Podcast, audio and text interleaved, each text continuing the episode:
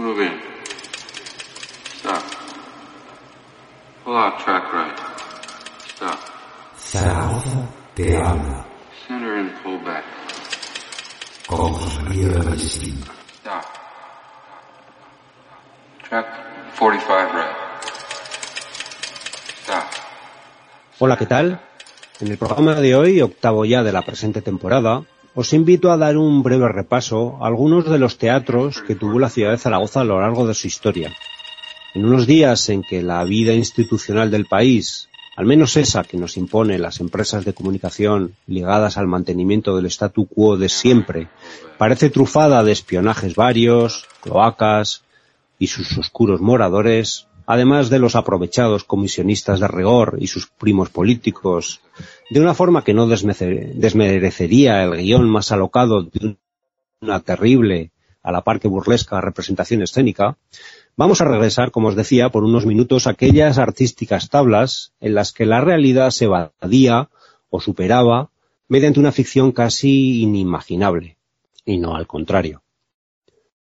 La historia de los teatros desaparecidos de Zaragoza es también la historia misma de la ciudad, de cómo sus costumbres, gustos y preferencias artísticas dominantes han ido configurando sus espacios de ocio a lo largo de la historia.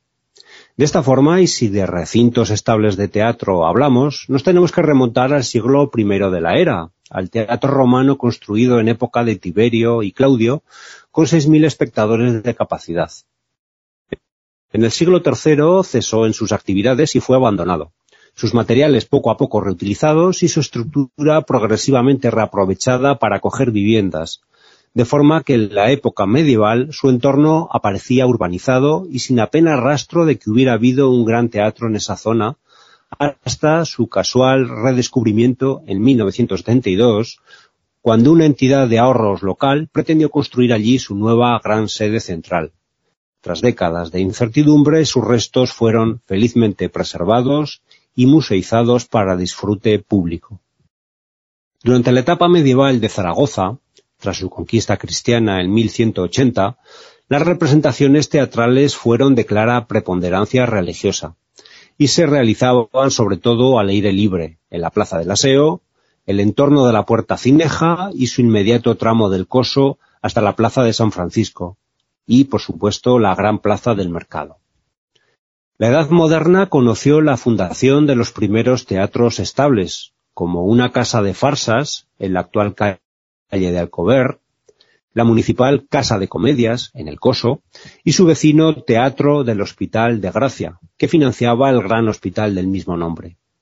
Este teatro, tras el cierre de la Casa de Comedias municipal, se convirtió en el principal teatro de la ciudad, gestionado de forma mixta por el hospital y el consejo.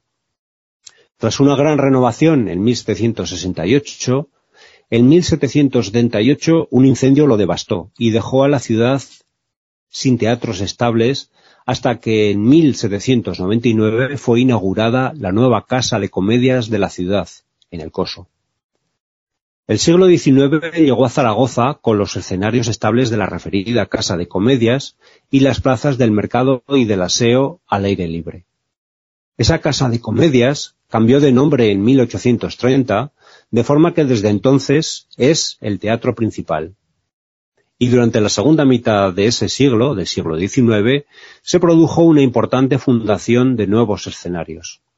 Así, en 1853 se habilitó el Teatro Variedades, en la actual calle de Espocimina, donde estuviera el antiguo Colegio de las Vírgenes del siglo XVI, que durante 20 años fue el segundo teatro más importante de la ciudad tras el principal, para luego convertirse en un espacio para todo, incluyendo mítines y reuniones políticas durante la Primera República.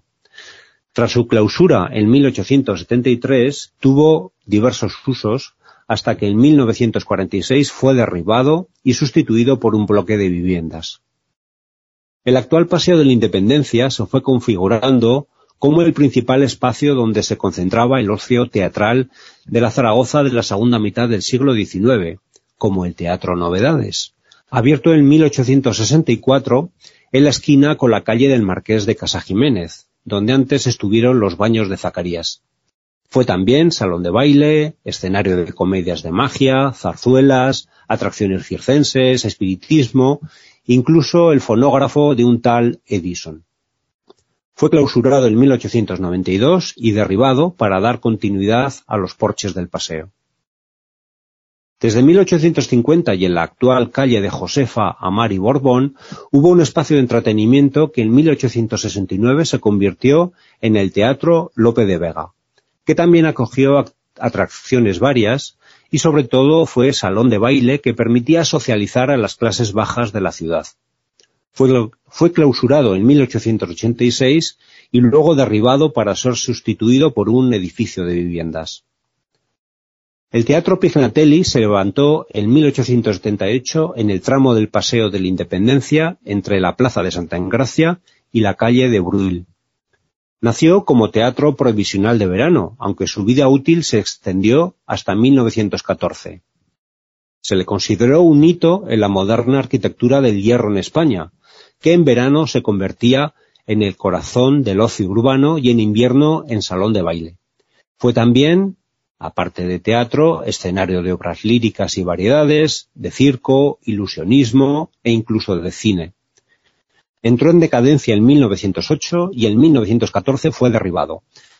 En su solar se construyeron luego los edificios de correos y telégrafos y el de teléfonos. Hubo algunos otros espacios urbanos que durante unos pocos años albergaron espacios teatrales, como el Teatro de los Campos Elíseos, entre 1875 y 1880, donde poco después se construyó un velódromo y en los años 40 del siglo XX el edificio Elíseos, que albergó un cine del mismo nombre. En la calle de San Miguel, entre 1880 y hasta 1893, hubo un espacio que primero fue denominado el Prado Aragonés y luego Teatro Goya, hasta que su recinto albergó la eléctrica Peral Zaragoza, luego Eléctricas Reunidas de Zaragoza. Hubo un segundo Variedades, en este caso Salón, Salón Variedades, en el Paseo de la Independencia, que fue conocido como la bombonera del paseo por su popularidad y tamaño. Estuvo activo entre 1899 y 1924 y tras su cierre fue reconvertido en el Cinema Aragón. En la calle de San Miguel brilló con luz propia entre 1887 y 1961 el Teatro Circo, cuya historia merece un monográfico, incluido su triste final por derribo para dar paso al preceptivo bloque de viviendas que lo sustituyó, y fuese como si no hubiera sido. En 1910 fue inaugurado otro teatro, el Parisiana, en el Paseo de la Independencia, en el tramo entre las calles de Zurita y San Clemente, donde antes estuviera el Café de la Iberia. Se convirtió en el centro social de las clases pudientes como teatro, salón de variedades y espectáculo de zarzuelas. En invierno se retiraban las butacas y se programaban fiestas, bailes e incluso fue pista de patinaje y ring de boxeo y de lucha libre. A finales de los años 20, el cine comenzó a cobrar protagonismo en su programación, además de obras de teatro, zarzuela y sobre todo las variedades, destacando, por ejemplo, la actuación que en 1930 realizó Josephine Baker. Durante la Segunda República albergó también actos políticos, culturales y asociativos. Fue derribado en 1934 para dar paso a un más moderno, nuevo teatro parisiana, que fue inaugurado en 1935 y que en 1938, durante la Guerra Civil, tuvo que españolizar forzosamente su nombre y fue redenominado de esta forma Teatro Argensola, que desde 1945 fue sobre todo cine y, por supuesto, escenario de las antropológicas performances de Paco Martínez Soria. La crisis del sector del cine se lo llevó por delante en 1986-87. En 1914 fue también inaugurado como teatro el Salón Fuenclara, en la calle del mismo nombre, que desde los años 50 fue reconvertido en cine, siendo cerrado también en 1987. El entorno de la antigua huerta de Santa Engracia, remodelada para dar cabida a la exposición hispano-francesa de 1908, albergó también dos espacios teatrales. El Teatro del Casino de la Exposición, que estuvo activo durante ese año de 1908, y el Teatro del Petit Parc, que en 1916 formaba parte del gran complejo de ocio de ese mismo nombre, que luego fue redenominado Parque Saturno y que estuvo activo hasta 1925, siendo derribado para permitir el cierre de la urbanización del entorno de la actual Plaza de los Sitios. Como teatros también podemos calificar dos de los cabarets de Zaragoza, el Royal Concert, que estuvo activo en la calle del Bojiero desde 1915 y que desde los años 40 fue denominado el Oasis hasta su cierre en 1995 y el Maxims en la calle de los Estebanes, activo entre 1922 y 1936. El complejo del Iris Park, entre las calles del Azoque y de la Soberanía Nacional, fue inaugurado en 1931 y se convirtió en el centro de ocio más grande de la ciudad del momento, albergaba un gran teatro para 2.300 personas, además de otras varias infraestructuras de ocio. En julio de 1936 fue requisado por Acción Ciudadana, que procedió a españolizar su nombre, y desde entonces fue Parque Iris. Tras la guerra, ejerció de cine de reestreno y fue clausurado en 1953, y derribado el año siguiente aunque su sala de cine perduró activa hasta 1964, cuando fue demolida. En parte de su gran solar se construyó el llamado Nuevo Teatro Iris, que fue inaugurado en febrero de 1955 y desde 1958 y hasta su cierre en 1999 estuvo activo como Teatro Fleta.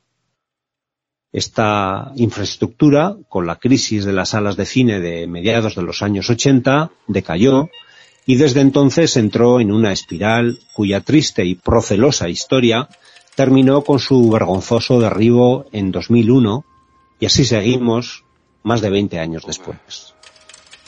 Tras este repaso por los desaparecidos teatros de Zaragoza, nos escuchamos pronto en la próxima entrega de Zaragoza Te Hablo la última de este intenso curso. Un cordial saludo. Enhance 15 to 23.